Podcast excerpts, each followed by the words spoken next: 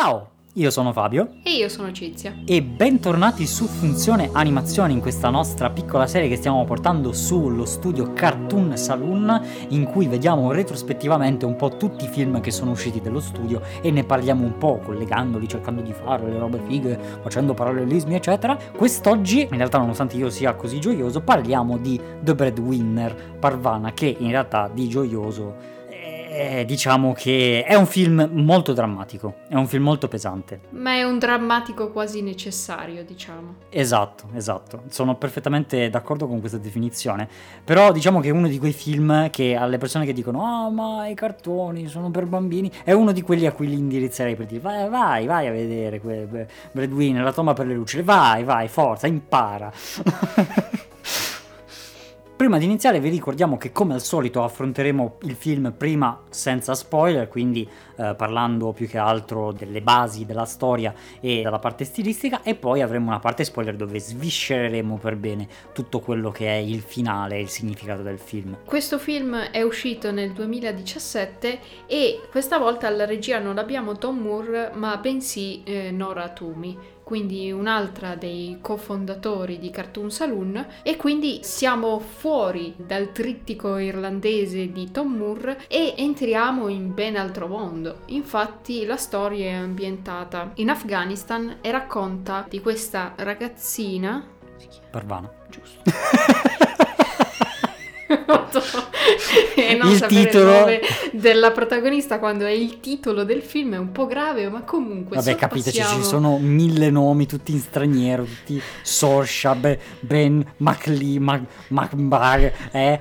Capiteci, compatiteci. E quindi eh, protagonista del film è Parvana che vive a Kabul con la famiglia nel periodo in cui c'è il dominio talebano, quindi comunque le donne sono molto represse, devono stare in casa, non possono uscire senza un uomo e sono vittime di molte violenze. E la cosa si fa ancora più difficile, oltre al fatto che la famiglia di Parvana non ha molte risorse economiche, ma la situazione diventa davvero difficile quando il padre viene arrestato per il semplice fatto che insegna alla figlia femmina a leggere e scrivere, e, diciamo le racconta delle storie o comunque non si comporta in maniera repressiva verso le donne della sua famiglia e viene arrestato e quindi rimangono da sole la madre, la sorella maggiore, Parvana e il fratellino di 2-3 anni.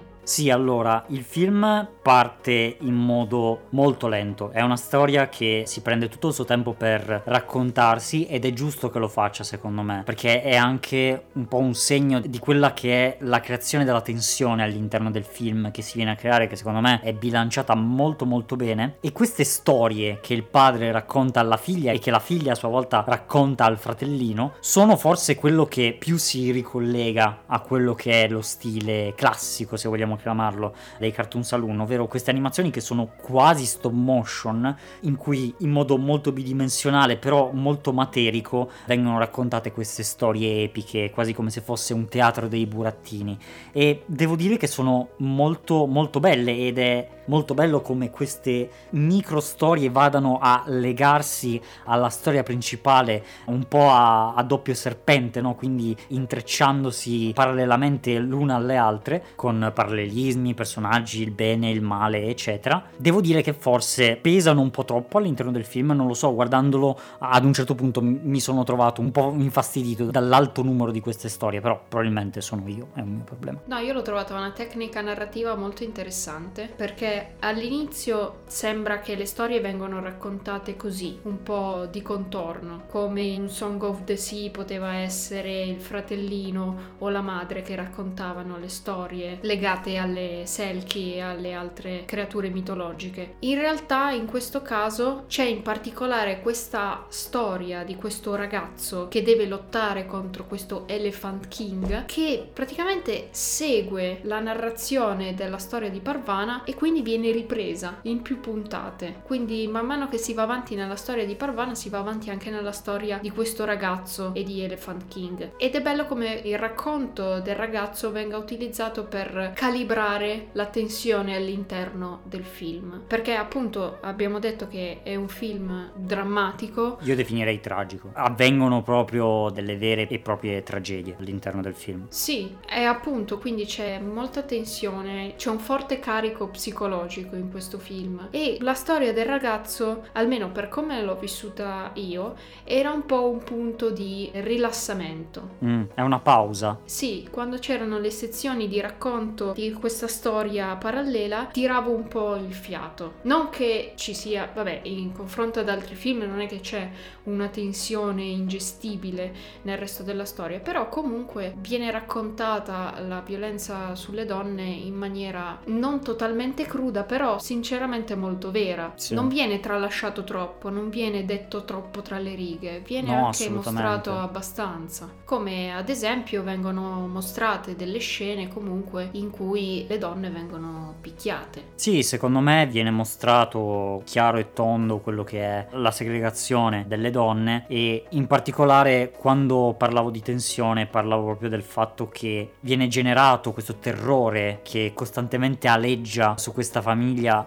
che fondamentalmente è composta da tre donne e un bambino ma molto molto piccolo e che senza avere quindi una figura maschile non può permettersi tra virgolette di fare quasi nulla e non può permettersi di sbagliare quindi c'è sempre questo terrore costante che aleggia e che crea appunto questa sorta di tensione non è una tensione da thriller è una tensione da preoccupazione proprio e ansia Sì, esatto, perché sono praticamente indifese, quindi può succedere qualsiasi cosa da un momento all'altro. Addirittura ci sono proprio le scene in cui alla fine di ogni giornata si vede la scena della madre che guarda dalla finestra per aspettare il ritorno di Parvana a casa, perché essendo la più piccola, diciamo, è quella che viene mandata ad esempio a prendere l'acqua perché può ancora permettersi di uscire di casa senza un uomo.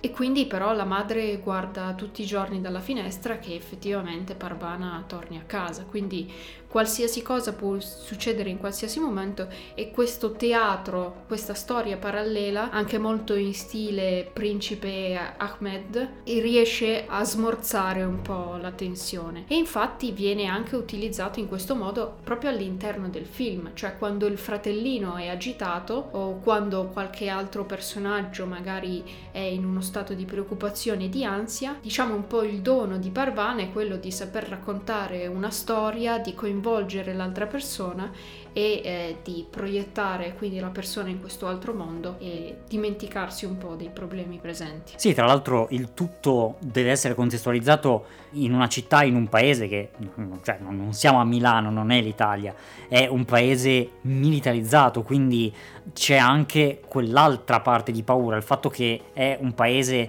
potenzialmente in guerra, dove comunque girano soldati armati che eh, hanno bene o male potere di fare quello che vogliono, quindi la situazione è proprio tragica. Questo per quanto riguarda la storia, mentre dal punto di vista dell'estetica, ovviamente si nota il fatto che manca questa impronta così personale e marcata derivante dalla cultura irlandese, no? E diciamo che di fatto la città è resa in modo molto più classico. Anche realistico. Sì, è molto più comune, se co- se così vogliamo dire. Sono degli sfondi abbastanza comuni. È interessante che questa città sia quasi monocolore, ha veramente pochissime sfumature di questo eh, giallo, beige, eh, bianco e grigio e tutte le case, tutte le, le forme hanno bene o male lo stesso colore, la strada, le pareti, i tetti, le porte, le finestre, le persone, i vestiti hanno tutta questa palette di, di- di marroni e tuttavia questa città sempre, sempre piatta, sempre uguale, è secondo me dal punto di vista stilistico un pretesto per far prevalere ancora di più uno dei temi fondanti e centrali del film, di cui però parleremo nella parte spoiler. Eh, mi spiace, ma è una cosa molto importante, però che si vede solo alla fine. Ed è tra l'altro il messaggio del film ed è una delle cose più belle che ci siano all'interno di Cartoon Saloon, secondo me. Sì, e anche lo stile è molto più tridimensionale, nel senso si perde un po' quell'aspetto piatto dei primi due film e qui invece i personaggi sono molto più a tutto tondo. Sì, sì, sì, esatto. Anche perché per quanto riguarda la trama, la storia in realtà io non l'ho trovata estremamente interessante o, o comunque non, non l'ho trovata un granché.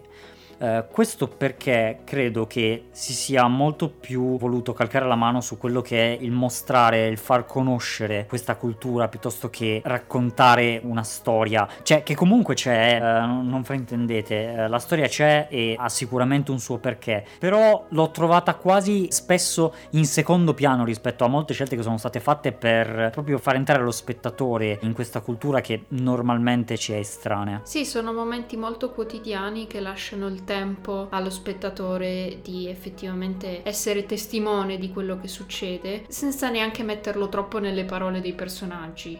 Non è che viene dato un giudizio usando le parole, ma semplicemente mostrando effettivamente quello che succede e mostrando come l'intraprendenza il carattere comunque di Parvana non riescano ad esprimersi in una cultura così repressiva. E anche lasciare spazio a questa quotidianità è anche un po' nello stile neorealista, no? Quindi nel dare il tempo allo spettatore di vedere quello che succede, di farsi una propria opinione e di capire effettivamente, immergendosi in quel mondo lì, come stanno le cose. Sì, che trovo una scelta molto oculata, soprattutto considerando i molti pregiudizi che normalmente si possono avere su una cultura che comunque è così lontana veramente dalla nostra. E l'evento dell'arresto del padre è praticamente il centro della vicenda è quello che scatena poi tutti gli eventi che seguiranno, tra cui quello principale in cui Parvana per potersi permettere di uscire di casa ed effettivamente andare anche solo semplicemente a comprare il riso al mercato, si taglia i capelli e si traveste da maschio, da ragazzino, per poter andare in giro indisturbata praticamente. E il passaggio viene anche raccontato molto bene. La prima volta che esce travestita da ragazzino, come si approccia agli altri personaggi con questo forte timore e poi vedendo che invece praticamente non le succede niente per aver solo chiesto del riso, quando invece se l'avesse chiesto appunto da femmina eh, le avrebbero risposto di no, si sarebbero rifiutati, l'avrebbero cacciata via, è molto liberatorio anche come momento. Io l'ho trovato raccontato molto bene questo passaggio. Sì, sì, sono d'accordo. Diciamo che lei vede l'altra faccia della medaglia che in realtà le sarebbe proibita e quindi scopre un po' cosa vuol dire essere dall'altra parte e sicuramente questo passaggio viene rappresentato molto bene nel film. Tra l'altro scena del taglio dei capelli che è stata chiaramente ispirata proprio dal film di Mulan a cui i cartoon saloon si sono sempre ispirati, Mulan come Hercules, come The Thief and the Cobbler, che sono diciamo un po' i loro spiriti guida all'interno del mondo dell'animazione. Ed essendosi quindi travestita da ragazzo può permettersi di sostenere la famiglia e quindi di diventare appunto the breadwinner, cioè la persona che porta a casa il pane in sostanza sostanza. Benissimo, quindi direi che siamo arrivati un po' al punto di non ritorno per quanto riguarda gli spoiler. Vi invitiamo ad andarvi a recuperare il film, soprattutto perché sul finale arrivano veramente i botti, quelli grossi, e poi tornate qui per finire il video e per farci sapere cosa ne pensate. Quindi partiamo con la parte spoiler. E diciamo che oltre a Parvana, gli altri personaggi che si trovano nel film sono anche loro costruiti bene, perché comunque nulla è lasciato al caso alla fine. Ad esempio il ragazzo che è responsabile dell'arresto del padre, alla fine tornerà poi più avanti nella scena della cava, in una scena veramente di grande tensione. Un altro personaggio è quello dell'amica che anche lei è travestita da ragazzo per potersi guadagnare da vivere e poi c'è il personaggio che Parvana incontra al mercato, praticamente il primo cliente, la prima persona a cui legge qualcosa, perché è anche uno dei servizi che vende Parvana è quello di leggere e scrivere, e gli legge questa lettera di questa notizia disastrosa in cui praticamente è morta sua moglie e quindi si instaura questo rapporto così casuale, molto randomico, ma molto forte perché dal non conoscersi praticamente condividono poi una notizia che in realtà è straziante. Ed estremamente intima. Ed è molto bello come questo rapporto poi si evolva, perché quest'uomo praticamente sconvolto se ne va senza pagare, senza dire una parola, ma poi tornerà chiedendo a Parvana di correggere una lettera che aveva scritto in maniera molto tremolante, si vede, e poi diventerà praticamente una figura centralissima nel film perché praticamente salverà il padre dalla prigione riconsegnandolo nelle mani di Parvana. A rischio della propria vita. Esatto. Quindi comunque durante tutto il film c'è questa lotta per guadagnare i soldi e alla fine per corrompere una guardia della prigione. Tra mille pericoli abbiamo sempre la storia del ragazzo e del re elefante in parallelo e appunto la tensione aumenta moltissimo man mano che si procede avanti nel film. Uno degli eventi che mi ha anche colpito è il fatto che come soluzione ai loro guai la madre scriva tipo ad un cugino, che so io, praticamente per dare in moglie la figlia e praticamente farsi adottare da quest'altra famiglia. Ed è molto chiaro nel film come alla fine questa cosa non è che tirerebbe fuori dai guai la madre Parvana e la sorella, ma anzi potrebbe metterle in guai ben peggiori rispetto a quelli in cui già si trovano. E anche molto d'effetto la frase che dice l'amica di Parvana a Parvana, in cui dice, um, non mi ricordo le esatte parole, però che praticamente i suoi guai finirebbero il giorno del matrimonio per ricominciare esattamente il giorno dopo. Quindi comunque anche la situazione è sempre a sfavore delle donne e la lotta comunque della madre contro questo uomo molto violento che viene a prenderle è davvero una scena molto impattante. Nel mentre appunto ci stiamo dirigendo verso il finale che in realtà è rispetto all'interezza del film è molto concitato, cioè da qui proprio il ritmo si alza vertiginosamente e tutto quello che si era solo minacciato tra virgolette, tutte le violenze e l'uccidersi che erano stati solo accennati, minacciati, diventa diventano tangibili nella prigione in cui c'è questo finale in cui comunque Parvana riesce, grazie all'aiuto appunto dell'amico che si è fatto con le varie lettere, riesce a salvare il padre e quindi Parvana e il padre fuggono dalla prigione. E diciamo che il film, bene o male, si chiude così. Si chiude in realtà con un finale molto aperto, perché l'amica che sognava di andare a vivere sul mare non la incontra più alla fine. La madre e la sorella stanno anche loro vagando lungo la strada. La guerra sta per cominciare. È tutto aperto sul finale, tutto aperto. E quindi quello che rimane è solo questo messaggio finale finale che mi ricollega a quello che dicevo inizialmente nella prima parte, ovvero il fatto che questa città è monocolore. E credo che sia per il fatto che il messaggio del film vuole portare il concetto che questo paese, l'Afghanistan, non è un paese di meraviglie naturali, non è un paese di grandi architetture, grandi imperi, di altre grandiosità, ma è un paese che è fatto di persone. Persone che nonostante tutto amano la propria terra e, e, l'ho trovato veramente un pensiero incredibilmente bello perché è qualcosa di molto diverso e di molto lontano da quello che potremmo immaginarci dove normalmente quando pensiamo al concetto di cultura ci vengono in mente le scritture, gli antichi imperi, le cattedrali e le architetture del passato però non ci vengono mai in mente le persone che hanno fatto quelle cose lì e che hanno portato questa cultura avanti per tutti questi secoli. Quindi l'ho trovato veramente un messaggio che mi ha lasciato spiazzato da morire. Mi ha lasciato veramente senza parole. È stato un fulmine a ciel sereno che mi è piaciuto tantissimo come messaggio. È uno dei messaggi più belli che io abbia visto in un film. Perché l'ho trovato così inaspettato che mi ha veramente lasciato senza parole. Insieme ad una frase che viene detta verso la fine, che è molto bella, me la sono anche appuntata. Raise your words, not your voice. Rain make flowers, not thunders. Quindi sarebbe solleva le tue parole, non la tua voce. La pioggia fa sbocciare fiori, non fulmini. Quindi se è un film stilisticamente non così impattante, sicuramente dal punto di vista umano è molto più impattante delle altre pellicole di Cartoon Saloon. Sì, a me ha colpito anche veramente tanto, di nuovo, il modo in cui la storia del ragazzo viene raccontata in parallelo e verso il finale in un certo senso serve a diminuire la tensione perché Parvana praticamente si sta raccontando la storia da sola per restare calma, no?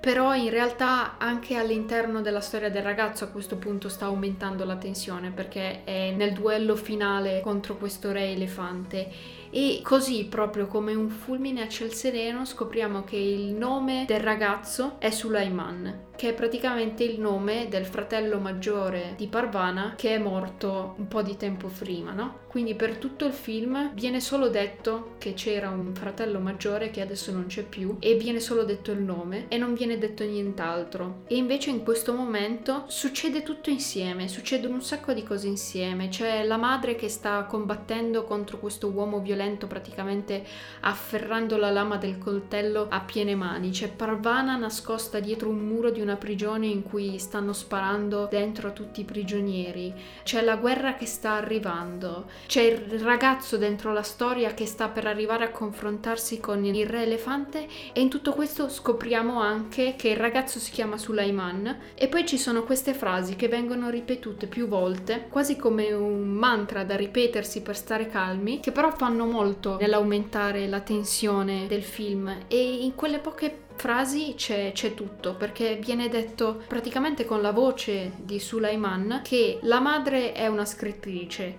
il padre è un insegnante, no? Quindi ci viene svelato anche che la madre è scrittrice, eh, non solo che il padre è insegnante come già sapevamo. E viene detto praticamente che Sulaiman è morto raccogliendo un giocattolo che poi è esploso. E poi c'è questa frase, it was the end, e poi viene ripetuto di nuovo. Quindi c'è questo ciclo di queste 3-4 frasi che vengono ripetute più volte e boh, eh, come viene gestita la tensione in quella scena finale lì è veramente impressionante, e a me ha colpito molto. È un film che colpisce davvero sul finale con chiaramente a valle tutta una costruzione appunto secondo me fatta d'arte con le scene giuste nel punto giusto per non farti mai pensare che vada tutto bene. C'è sempre qualcosa qualche rischio qualche pericolo che alza piano piano piano piano con calma. Appunto che dicevo il film è lento si prende il suo tempo ed è giusto che se lo prenda perché appunto sul finale tutto esplode tutto si condensa alla fine. E diciamo che il messaggio del film viene anche portato in diversi diversi modi, perché oltre appunto alle parole che vengono dette, praticamente la storia del ragazzo e del re elefante si risolve perché l'elefante commosso dal ragazzo semplicemente gli restituisce questa borsa di semi che lui ha percorso in lungo e in largo per riprendersi e quindi il ragazzo non è che vince con altra violenza, vince semplicemente in una maniera positiva che rinforza appunto il messaggio finale del film. Sì, sì, sì, decisamente. Benissimo.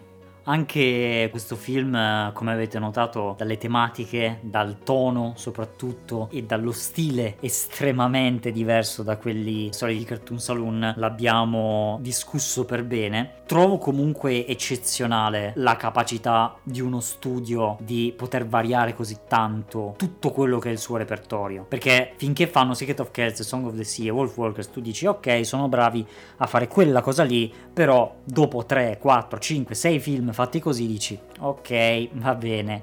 Che cosa c'è di altro da vedere su Netflix? Sì, è un po' come un attore che reinterpreta sempre lo esatto. stesso tipo di parte. Cioè, esatto. Dici, la fa molto bene, però fa sempre quella, quindi è bravo come attore o è bravo semplicemente in quella parte? E qui Cartoon Saloon dimostra che sono in grado di fare veramente bei film in qualsiasi genere. Esatto, esatto. E quindi questa è in realtà una prova di grande flessibilità e che dà ancora più valore allo studio e dà molta potenzialità e paradossalmente anche pressione su quello che possono far uscire nel futuro. Io sono davvero molto molto curioso anche del prossimo film di Norachumi, My Father's Dragon, che eh, non ho idea di cosa parli, non so niente, ho visto solo questa N di Netflix col drago dentro, però sono veramente molto curioso di quello che anche una storyteller come Nora Chumi con queste capacità può portare di nuovo, quindi occhi molto molto aperti per lei. Sì, e poi non è che ci siano molte registe di animazione femminili. Mm,